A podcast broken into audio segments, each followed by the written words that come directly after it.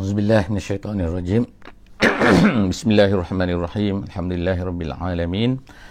Nahmaduhu wa nasta'inuhu wa nastahdihi wa nastaghfiruhu wa na'udzu billahi min shururi anfusina wa min sayyiati a'malina.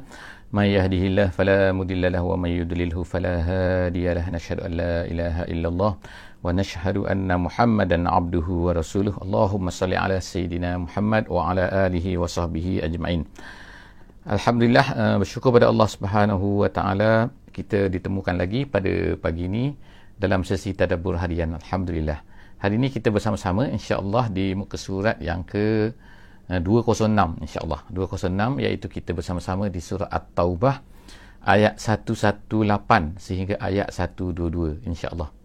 Ayat 118 sehingga 122. Terima kasih Jazakumullahu khairan kepada yang memberi feedback uh, gambar dan juga suara. Alhamdulillah. Hari ini kita akan bersama-sama masuk kepada uh, nama kepada surah ini kan iaitu surah At-Taubah ni. Kenapakah nama ini diberi nama surah At-Taubah? Ha, kerana ialah kerana peristiwa yang telah berlaku sebagaimana yang akan disebutkan oleh Allah Subhanahu Wa Taala di dalam ayat ini iaitu ayat 118. Jadi Alhamdulillah hmm, kita sampai kepada sebenarnya kita dah tak lama lagi kita dah penghujung eh, nak sampai ke penghujung. Lebih kurang satu dua muka lagi kita akan sampai kepada uh, penghujung surah At-Taubah. Dan kita akan masuk kepada satu surah baru insyaAllah. Hari ini kita mulakan dengan ayat 118 insyaAllah saya akan baca sikit. A'udzubillahiminasyaitanirrajim وعلى الثلاثة الذين خلفوا حتى إذا ضاقت عليهم الأرض بما رحبت وضاقت عليهم أنفسهم وظنوا أن لا ملجأ من الله إلا إليه ثم تاب ثم تاب عليهم ليتوبوا. إن الله هو التواب الرحيم. صدق الله العظيم. Ayat ini disebutkan dengan jelas eh. Allah Taala sebutkan dengan jelas sebagaimana kita tengok wa alas salasah. Wa alas salasah. Makna tiga sini. Iaitu Allah Subhanahu wa taala kata wa alas salasati allazina khulifu. Dan ke atas tiga orang yang khulifu. Yang ditinggalkan jadi apa maksud ditinggalkan ni? Ada dua pandangan ulama. Ha, tiga orang ni siapa? Tiga orang ni ialah yang pertama sekali Ka'ab bin Malik yang masyhur dan yang kedua ialah Mararah bin Ar-Rabi' dan yang ketiga ialah Hilal bin Umayyah. Ketiga-tiga mereka ini ketiga-tiga mereka ini telah uh, dipanggil oleh Allah Subhanahu Wa Taala ke nama walaupun taklah disebutkan nama mereka secara jelas eh. tetapi tiga mereka ini ni jelas namanya iaitu dan ke atas tiga orang tiga orang tu mereka tu cerita mereka ni uh, yang tidak pergi berperang dalam peperangan tabuk ini adalah cerita yang sangat-sangat masyhur lah Ha, bagi ini kerana apa? Kerana disebutkan dalam Al-Quran. Dan oleh kerana disebutkan dalam Al-Quran ini dan penerimaan taubat mereka disebutkan oleh Al-Quran, mereka pada masa itu Ka'ab bin Malik sebagaimana diceritakan uh, di dalam hadisnya yang panjang. Eh. Jadi ada satu hadis kepada sahabat-sahabat semua uh, kalau ada kemampuan, ada masa dan harapnya ada masa lah insyaAllah untuk membaca Riyadus Salihin. Eh, ada satu hadis yang panjang iaitu hadis yang diriwayatkan sendiri oleh Ka'ab bin Malik. Nah, dia menceritakan peristiwa tu kepada anak dia. Ha, kerana semasa dia tua, Ka'ab bin Malik ni dia uh, apa ni uh, dia tidak dapat melihat dengan baik. Jadi anak dia telah menjadi yang pimpin dia lah kan. Jadi dia telah ceritakan perkara ni. Ha, ceritanya kisahnya panjang disebutkan dalam kitab Riyadhus Salihin ada dalam bab At-Taubah eh, dalam bab At-Taubah. Cerita tu jadi cerita tu daripada mula kenapa dia tak pergi dan sebagainya dan kemudian dia balik, kemudian dia telah diboykot uh, oleh Nabi sallallahu alaihi wasallam dan dia macam mana keadaan dia dia ceritakanlah dengan dialognya dan sebagainya kalau dibaca sangat-sangat cantik eh, hadis tu. Hadis tu panjang eh. Ha, bukan 2 3 baris eh. Tapi saya rasa mungkin dalam 100 baris macam tu ataupun lebih. Ha, jadi diceritakan dalam tu bahawa dia telah diboikot dan terasa sangat sangat sesak dada, sangat susah, sangat selama 50 hari. Jadi dalam masa 50 hari itulah maka tiba-tiba sampailah kepada hari yang ke-50 maka taubatnya telah diterima oleh Allah Subhanahu Wa Taala. Ketika dia diterima taubat ini, ha, ketika Ka'ab bin Malik ini diterima taubat ini, dia sangat gembira. Kenapa? Bila bertanya kepada Nabi sallallahu alaihi wasallam, siapakah yang menerima taubat ni? Bila Nabi sallallahu alaihi wasallam beritahu bahawa Allah sendiri Allah yang menerima taubat ni. Maknanya Allah Ta'ala sebut sendiri dalam Quran. Ha, tentang dia tu. Taubat ni bukan makna taubat ni daripada tapi clear lah maknanya. Bila dah terbukkan oleh Allah Subhanahu Taala makna clear bahawa taubat ni diterima oleh Allah Subhanahu Taala. Jadi sebab tu dia sangat gembira. Mereka bertiga ni. Ha, walaupun menghadapi keperitannya selama 50 hari 50 hari yang dekat dengan 2 bulan jadi kita tengok sini Allah Subhanahu Taala sebut wa alas salasati dan ke atas tiga orang allazina khulifu khulifu ni makna ditinggalkan. Ada dua pendapat ulama sini dalam ahli tafsir mengatakan apa maksud khulifu? Ditinggalkan tu. Yang pertama sekali ditinggalkan maksudnya ialah kerana mereka tu ketinggalan tidak pergi ke peperangan tabuk. Yang keduanya ini maksud khulifu. Yang pertama yang kedua. Makna yang kedua ialah mereka ini tidak disebutkan. Kalau kita tengok ayat-ayat sebelum daripada ini disebutkan. Sebab kita sebut sebelum daripada ni orang-orang yang tak pergi peperangan dalam peperangan tabuk ni ada empat jenis ataupun lima jenis. Ada lima kategori yang pertama sekali, orang-orang yang memang telah disuruh oleh baginda Nabi SAW. Diarahkan oleh baginda supaya jangan pergi berperang sebab untuk jaga Madinah. Yang keduanya, orang-orang yang telah diberi penguzuran kerana mereka ni uzur. Kerana mereka ni tua, kerana mereka dan sebagainya lah kan, kerana penyakit dan sebagainya. Yang ketiganya ialah orang-orang yang tak pergi tapi dimaafkan oleh Nabi SAW awal-awal lagi itu seperti Abu Lubabah yang telah mengikat diri dia di tiang masjid tu tiang masjid uh, Nabawi dan mereka tak nak lepaskan diri mereka sehingga Nabi yang lepaskan itu orang ketiga. Yang keempatnya ialah ni. Iaitu yang kelima ada satu lagi lah iaitu kita panggil orang munafik lah. Itu memang memang kita nak masuk senar tak masuk senar tapi itu kelima orang munafik. Jadi kita tengok sekarang ni ialah Ka'ab bin Malik dan juga tiga geruk ni. Tiga orang dia. Jadi dia sebut dengan sini bahawa dia ni khulifu. Khulifu ni itulah maksud setengah ulama kata maksud khulifu ni yang tidak disebutkan. Seolah macam tidak dihiraukan. Ha, yang tidak disebutkan sebelum ayat ni tak sebut. Ha, sekarang ni 50 hari mereka diboykot selepas daripada Nabi Nabi SAW balik dalam peperangan Tabuk ni. Ha, lalu sekarang ni Allah SWT kata wa alas salasati dan ke atas tiga orang yang ditinggalkan tu hatta iza daqat alaihimul ardu bima rahubat. Sehingga sempit. Ha, sehingga sempit bagi mereka dunia ni yang luas ni bima rahubat. Makna dengan dunia yang luas ni tiba-tiba mereka masa sempit. Memanglah akan sempit yang sebab apa beri salam orang tak jawab. Semua benda orang tak jawab ni orang tak layan. Macam tak wujud atas dunia ni. Jumpa pun orang tak, nak tengok. Ha, sebab apa? Arahan daripada Nabi sallallahu alaihi wasallam. Jadi Allah SWT kata wadaqat alaihim anfusuhum dan sempitlah ke atas mereka. Wadaqat. Wadaqat sempit alaihim anfusuhum. Diri mereka sendiri. Diri mereka ni rasa sempit. Dada maknanya wazannu. Dan pada masa pada masa tu Allah Taala sebut wazannu mereka ni merasai menyangka eh. Wazannu ni sangka. Tapi maksudnya aikonu maknanya eh, dalam dalam dalam tafsiran kata aikonu itu mereka merasa yakin bahawa alla marja'a min Allah illa ilai tak ada tempat nak lari daripada Allah. Memang kena balik kepada Allah SWT juga. Maknanya kau nak lari daripada Allah tak boleh. Tak dunia ni kan ha, nak lari ke mana? Sebab apa kan? Nak lari ceruk mana? Ceruk bukit ceruk gua ceruk bangunan ceruk bilik pun tak ada. Allah Ta'ala semua tahu. Jadi pada masa tu mereka dah yakin betul bahawa mereka tak boleh lari dah. Ha, Allah Ta'ala dah harah macam tu mereka terpaksa terima macam tu kan? Jadi kalau Allah Ta'ala tunggulah sekarang ni tunggu saja apa balasan daripada Allah Subhanahu Wa Ta'ala. Jadi Allah Subhanahu Wa Ta'ala kata selepas daripada tu alla wazannu alla malja'a min Allah illa ilaih summa taba alaihim liyatubu. Inilah peristiwa yang sangat-sangat menyebabkan gembiranya Ka'ab bin Malik ni kenapa? Allah taala sebutkan. Allah Taala sebutkan iaitu Allah Taala Allah summata ba'alaihim. Allah Taala sendiri yang memberi taubat kepada mereka. Disebutkan dalam Al-Quran. Jadi sebab itulah gembiranya Ka'ab bin Malik tu sehingga dia habis pakaian dia tu kan. Masa dia dapat berita ni selepas daripada sembahyang subuh tu dia maknanya diberi hadiah pakaian yang dia ada tu kepada orang yang memberitahu kawan gembira ni kepada dia tu. Ha, dipakai apa dipakai pakaian dalam saja. Ha, kalau ikut dalam setengah riwayat tu kan. Maknanya kalau ikut sebab apa? Sangat gembira sangat dia. Sampai oh tu kan. Ha, ada setengah tu maknanya pakaian pakaian dalam tu bukan tak tutup aurat maksud kan. Tapi maksudnya pakaian luar tu habis diberi. Yang mahal-mahal tu semua diberi kepada orang yang datang memberi gembira berita gembira kepadanya tu. Dan terus dia meluru ke Masjid Nabi sebab apa? Sebab nak berjumpa dengan Nabi. Nak tanya Nabi kan. Ayat Quran maknanya berita gembira datang daripada Allah ke datang daripada kamu? Ya Rasul maknanya ditaubat tu. Ha, jadi bila Nabi beritahu bahawa datang daripada Allah maka dia sangat itulah hayat dia. Summa taba alaihim liyatubu. Allah Taala kata dan kemudian Allah Taala memberikan taubatnya kepada mereka itu supaya mereka terus bertaubat. Innallaha huwat tawwabur rahim. Allah Taala sebut Allah ni bersifat tawab sangat-sangat menerima uh, taubat daripada hambanya dan juga rahim sangat sayang kepada hamba-hambanya. Seterusnya kita tengokkan ayat yang ke-119 Ya ayyuhallazina amanu taqullah wa kunu ma'as sadiqin. Wahai orang-orang yang beriman Wahai orang-orang yang beriman Ittaqullah Takutlah kamu kepada Allah. Wa kunu ma'as sadiqin Dan jadilah kamu bersama-sama dengan orang sadiq. Iaitu sadiq maknanya benar. Disebutkan di sini ha, Benar ni maknanya bercakap benar. Walaupun keadaan pahit lah kita katakan. Bercakaplah benar walaupun keadaan pahit.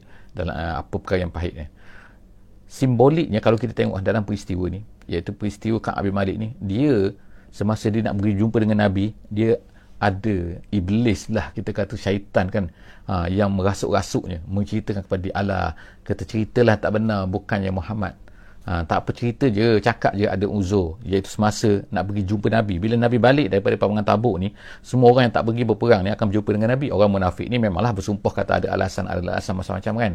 Ha, yang Abu Lubabah ni adalah kan? Itu mengaku. Dia ni ni pula ni Ka'ab bin Malik ni kan? Dah syaitan dah datang kepada dia.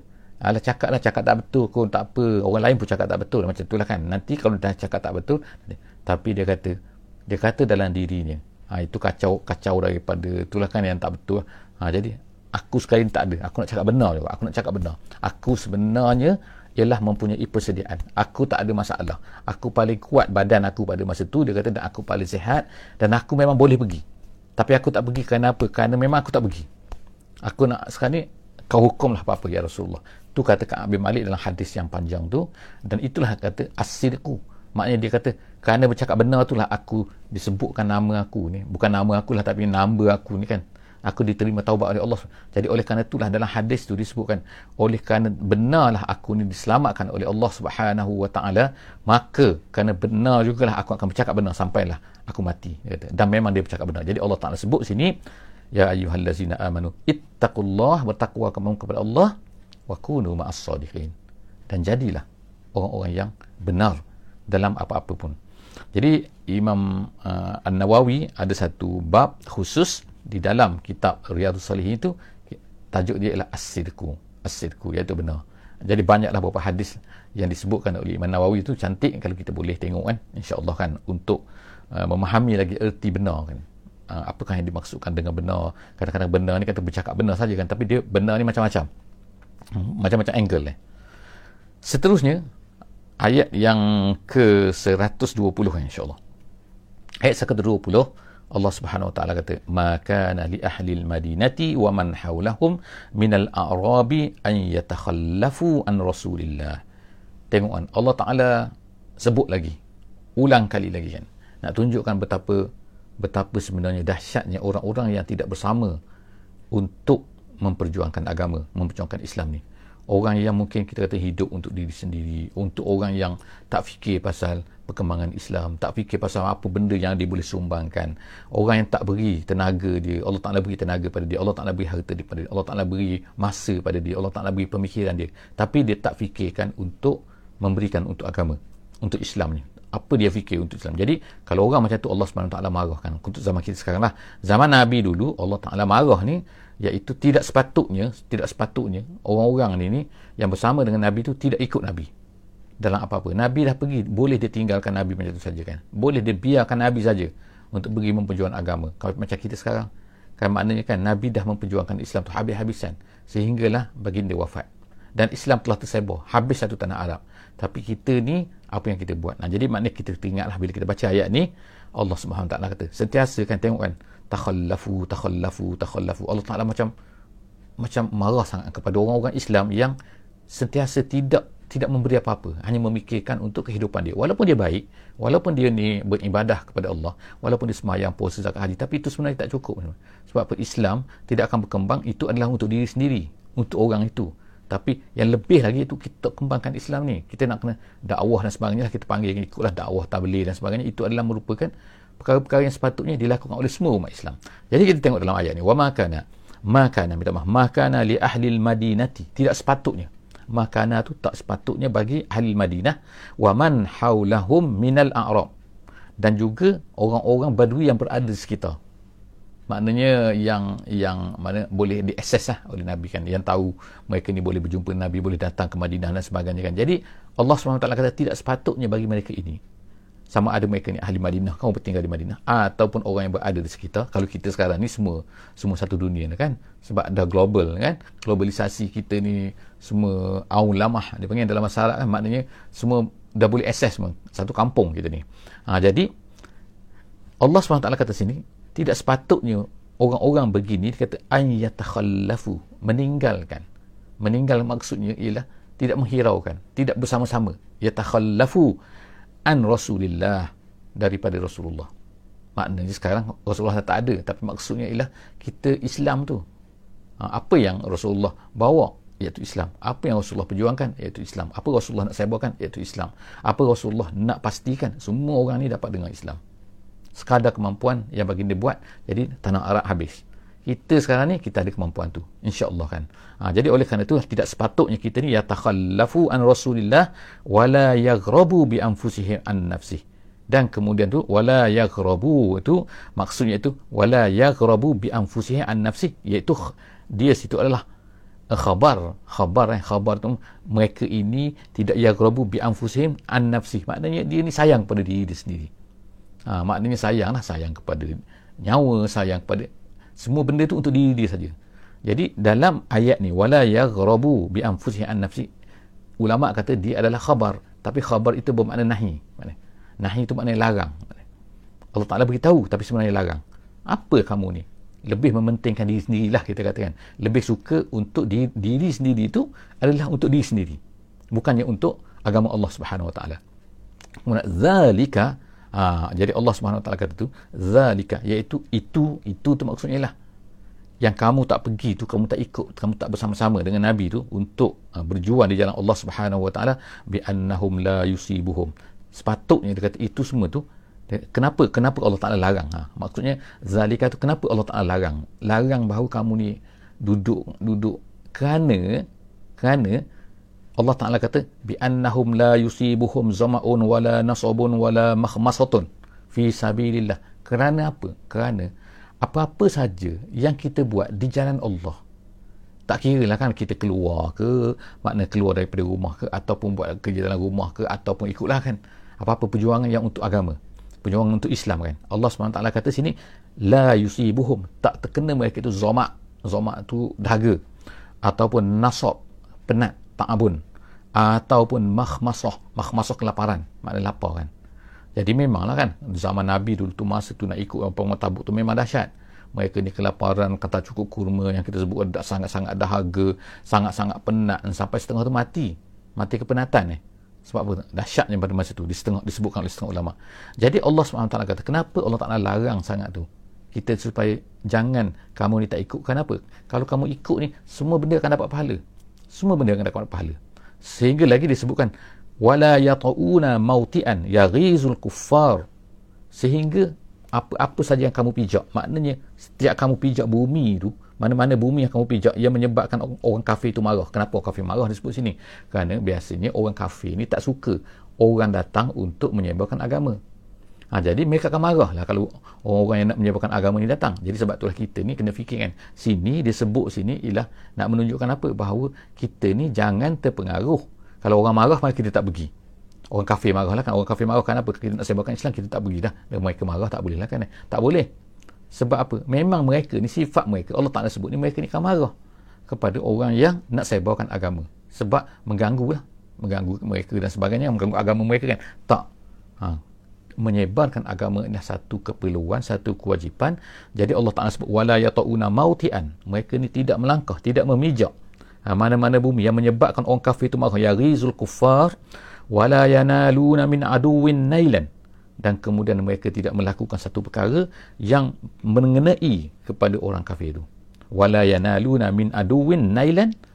Semua benda mereka buat tuan yang menyebabkanlah kesakitan kepada orang kafir itu kesakitan itu macam mana? Bukan menyakit kan? Tapi maksudnya yang akan mereka terpaksa berhempas pulas lah kan? Untuk menghadapi orang-orang yang tidak beriman ni orang menentang agama ni.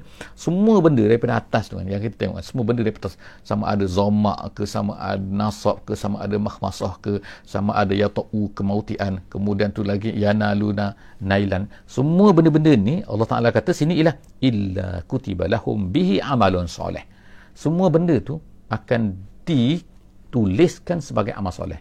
Makna penat mereka tu dapat amal soleh. Jadi penat orang yang sekarang ni, ni bekerja di jalan Allah Subhanahu Wa Taala. Kerana Allah kan penat mereka, lapar mereka, dahaga mereka kan. Orang marah kepada mereka, semua tu dapat pahala. Semua tu dapat pahala. Jadi kan betapa banyaknya tawaran Allah sebab itulah sahabat-sahabat dulu mereka ni tidak tinggal di Madinah. Tidaklah berada di Mekah setiap masa kan. Kerana mereka tahu kan Mekah ni pergi buat haji, pergi buat umrah dan kemudian mereka balik semula ke tempat mereka. Macam Nabi SAW balik semula ke Madinah. Kerana apa? Kerana itu tempat untuk menyebarkan agama di situ kan. Daripada situlah peperangan tabuk berlaku selepas daripada itu. Jadi menunjukkan kepada kita bahawa betapa betapa makna sahabat-sahabat ni memahami ayat ni. Mereka ni bersungguh-sungguh untuk menyebarkan agama dan berusaha buat benda ni. Kenapa? Mereka tahu kan semua benda tu dapat pahala. Sebab itulah Nabi SAW ada satu hadis menyatakan sesiapa yang berada ha, di jalan Allah Subhanahu Wa Taala berjaga matanya maka matanya itu akan mendapat pahala kan? Mata itu tidak akan disentuh oleh api neraka. Sebab apa? Dia berjaga di jalan Allah Subhanahu Wa Taala. Menjaga apa? Menjaga sempadan Islam. Jadi Allah Taala sebut lagi selepas daripada itu insyaallah kan kita baca lagi innallaha la yudhi'u ajral muhsinin. Orang-orang yang muhsin ha, orang-orang yang muhsin maknanya orang yang buat-buat baik dia ni tak kira lah kan Allah Taala tak akan la yudhi' tidak akan uh, tidak memandang la yunit tidak akan mensia-siakan. Makna semua tu dapat pahala. Walaupun sikit Allah Ta'ala tahu kan. Orang ni penat orang ni penat orang ni penat kan. Semua penat tu kerana Allah Subhanahu Ta'ala. Semua tu akan dapat pahala. Allah Ta'ala kira semua. Sedikit pun tidak hilang daripada kiraan Allah Subhanahu Wa Ta'ala. Jadi oleh kerana itulah maka kita lah uh, bekerja sepatutnya kan uh, dengan tawaran Allah Subhanahu Wa Ta'ala ini dan dengan marahan. Kalau ikutnya kan Allah Ta'ala marah tu kan. Kalau sebut tu wala yaghrabu bi anfusihi an nafsihi tu makna apa kamu ni kan? Melebihkan diri kamu sendiri kan? Suka. Suka buat. Kadang-kadang kita tu so, kalau walaupun benda tu penat walaupun benda tu kan berbahaya tapi kita buat juga. Kenapa? Untuk diri kita sendiri. Untuk dapat duit untuk apa kan? Tapi kalau untuk agama Allah kadang-kadang kita lupa benda ni. Jadi seterusnya kita baca ayat yang ke-121 eh. 121 Allah Taala sebut wala yunfikuna nafaqatan saghiratan wala kabiratan wala yaqta'una wadiyan dan mereka itu tidak yunfik yunfik nafkah maknanya infak fi sabilillah. Bukan nafkah nafkah anak isteri bukan eh. Tapi sini maknanya nafkah maknanya infak fi sabilillah. Saghiratan. Ulama kata saghiratan yang kecil. Kecil ni maknanya sehingga walaupun sebiji tambah. Sebagaimana yang berlaku dalam peperangan tabuk tu. Dan tidak adalah mereka ini menginfakkan. Walaupun kecil. Wala kabiratan ataupun besar besar tu macam Sayyidina Usman. Berikan 100 ekor unta 100 ekor unta 100 ekor unta. Nabi minta dia bagi 100 Nabi minta dia bagi 100 Nabi minta dia bagi 100 eh. sehingga Nabi pun memang terkejut eh, dengan Sayyidina Usman ni kan. Dengan banyaknya infak di fisabilillah tu. Jadi Allah Subhanahu taala kata wala yaqtauna wadiyan. Dan mereka itu tidak memotong oasis wadi eh wadi lembah man. Memotong tu bukan maksud memotong tapi maksudnya ialah melalui lembah. Ha, bila melalui lembah tu dia panggil sebagai memotong lembah. Jadi illa semua benda yang mereka buat tu, mereka infak ke, mereka beri apa ni mereka berjalan ke illa kutiba lahum melainkan akan dituliskan untuk mereka liyajziyahumullahu ahsama ahsana ma kanu ya'malun untuk Allah Taala balas mereka sebaik-baik apa yang telah mereka lakukan. Jadi maknanya jangan anggaplah bahawa apa-apa saja yang kita derma apa-apa saja yang kita berikan. Walaupun kadang-kadang kan kita tengok Allah derma aku dia berguna kat sini. Kalaulah ha, anggapan kita bahawa dia adalah untuk kebaikan maka kita beri derma. Dah lupa kan? Jangan pandang-pandang lagi. Nanti kita pandang Allah derma aku diberikan kat sini Allah diguna untuk ni. Kalau kita dah beri kita fikir yang terbaik kita ijtihad kita ikhlas yang terbaik kemudian kita dah beri dah lupa kan? Ha, dia orang buat apa jadi macam mana terjadi apa kan tak eh Ha, lepas tu kalau kita rasa macam tak baik, jangan berilah. Tapi maknanya ialah bila kita dah beri, kita dah infak fi sabilillah, jangan fikirlah. Jadi Allah Taala akan balas. Allah Taala akan balas kan. Ha, bukan orang tu yang akan balas. Lian jaziyahumullahu ahsana ma kanu ya'malun. Seterusnya ialah ayat yang terakhir. Ha, dalam uh, apa ni? Uh, sesi kita pada pagi ni dalam muka surat 206 ni ialah ayat tentang pendidikan perlunya pembelajaran. Perlunya ada sebahagian daripada kelompok orang-orang yang beriman ni yang uh, belajar. Belajar agama tafakuh fiddin jadi apabila kita baca ayat-ayat tadi kan ayat-ayat yang banyak sebelum ni kan maka apa yang terjadi kepada para sahabat?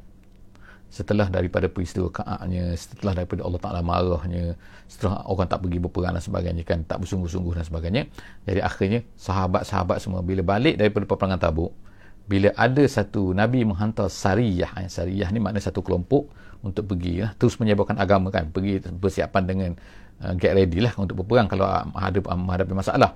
Tapi mereka ni pergi tujuannya adalah untuk berdakwah kan. Jadi mereka pun pergi pergi pergi pergi pergi. Nabi hantar. Apa yang terjadi? Apa yang terjadi ialah semua mereka ni nak pergi pula. Ha, sebab semangat lah. Ni bila ni kan Allah Ta'ala marah kepada mereka kenapa tak pergi kenapa tak pergi. Jadi bila hantar nak pergi semua nak pergi akhirnya semua nak pergi semua nak pergi semua kabilah. Jadi apa lalu turunlah ayat ini. Ayat ini mengatakan wa ma kana al mu'minuna liyanfiru kafah. Tak sepatutnya semua orang mukmin tu semua keluar. Yang firu kafah. Kafah tu makna semua sekali keluar. Maknanya kalau satu kabilah tu semua keluar. Tu kabilah ni semua keluar. Ha, macam tu kan. Sebab apa? Allah Taala kata falaula. Eloknya yang cantiknya ha, yang sepatutnya falaula nafara min kulli firqatin minhum nafara min kulli firqah minhum taifah. Makna taifah tu maknanya jamaah. Jamaah uh, apa ni? Firqah tu maksudnya kabilah. Kalau dalam makna asal iaitu. Jadi Allah Taala kata sini lah seeloknya ialah daripada satu kabilah itu satu kelompok keluar ha, gitu satu firqah satu taifah keluar daripada kulli firqah daripada satu kabilah keluarnya satu taifah jadi tetapi kan tapi yang lain tu sebahagian lain mesti buat apa ha, Allah SWT kata falaula seeloknya ialah jangan janganlah semua keluar kan keluar satu kelompok saja tapi liyatafaqahu fid din kena ada satu kelompok yang tinggal Jangan keluar semua tapi ada kelompok yang tinggal liyatafaqqahu fiddin. Apa guna yang tinggal tu? Yang tinggal tu adalah untuk yatafaqqah fiddin, iaitu belajar fiddin agama. Ha, untuk tafaqquh eh bukannya untuk taklum saja, bukan untuk belajar saja tapi tafaqquh ni maknanya ialah memahami lebih lagi. Dia tafaqquh lebih lagi daripada taklum. Taklum ni belajar biasa.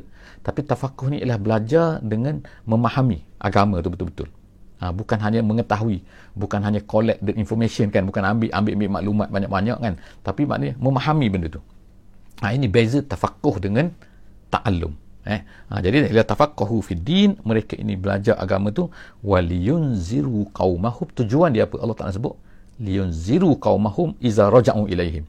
Supaya mereka ni boleh memberi peringatan kepada kaum mereka apabila mereka ni kembali. Kemudian ilaihim kepada mereka la'allahum yahzarun. Semoga orang yang akan kembali ini yang pergi berperang tadi ini yang pergi berperang ini balik mereka ni dapat diberi peringatan oleh kelompok ini. Jadi kalau kita tengok sekarang ni ya secara ada dua penafsiran secara untuk ayat ni. Ada dua penafsiran yang besar untuk ayat ni iaitu yang pertama sekali ialah satu kelompok sebahagian pergi berperang tapi sebahagian kena tinggal belajar. Tapi ada satu kelompok satu penafsiran lain ialah terbalik itu kan tak semua pergi tapi semua ni pergi adalah pergi ni belajar. Yang ni pergi belajar yang ni tinggal di sini tapi tinggal di sini jaga negara dan sebagainya jaga eh. tapi yang ni pergi ni ialah nanti mereka akan kembali ni akan memberi akan memberi peringatan kepada orang ni. Iaitu pergi belajar di luar lah maknanya kan. Belajar di, dari, maknanya keluar untuk pergi belajar. Itu itu maknanya lah perbezaan-perbezaan. Ada lagi satu pendapat lagi mengatakan maksud sini ialah semua pergi jangan pergi semua yang pergi ni lah. Yang ni lah yang akan memberi yang akan memberi peringatan kepada orang-orang yang tak pergi ni. Sebab apa? Orang yang pergi berperang ni biasanya ialah mereka ni akan lebih memahami agama merasai agama lebih daripada orang yang tak pergi yang hanya belajar saja. Jadi siapa yang memberi peringatan kepada siapa ini adalah merupakan timbal balik yang sangat cantik lah kan. Menurut ayat ni iaitu yang pentingnya ialah dalam agama ni dalam agama ni ada orang tu mempunyai tanggungjawab-tanggungjawab masing-masing sebagaimana disebutnya. Dan perkara yang kedua yang kita boleh faham daripada ayat ini ialah mesti kena adanya tafakuh fi. Orang yang belajar agama kenapa? Orang yang tahu agama bukan tahu maksudnya tafakuh ni maksudnya lebih lagi iaitu tahu agama dan juga memperi, memahami agama benar-benar dan kemudian akan mengajarkan kepada kelompok yang tidak tahu. daripada kalangan orang. Jadi apabila macam tu keadaan dia, maka sangat cantiklah satu masyarakat Islam yang mana mereka ni saling tegur menegur di antara satu sama lain dan belajar dan mengekalkan agama ini supaya berterusan dan tidak adalah orang yang akan jahil agama.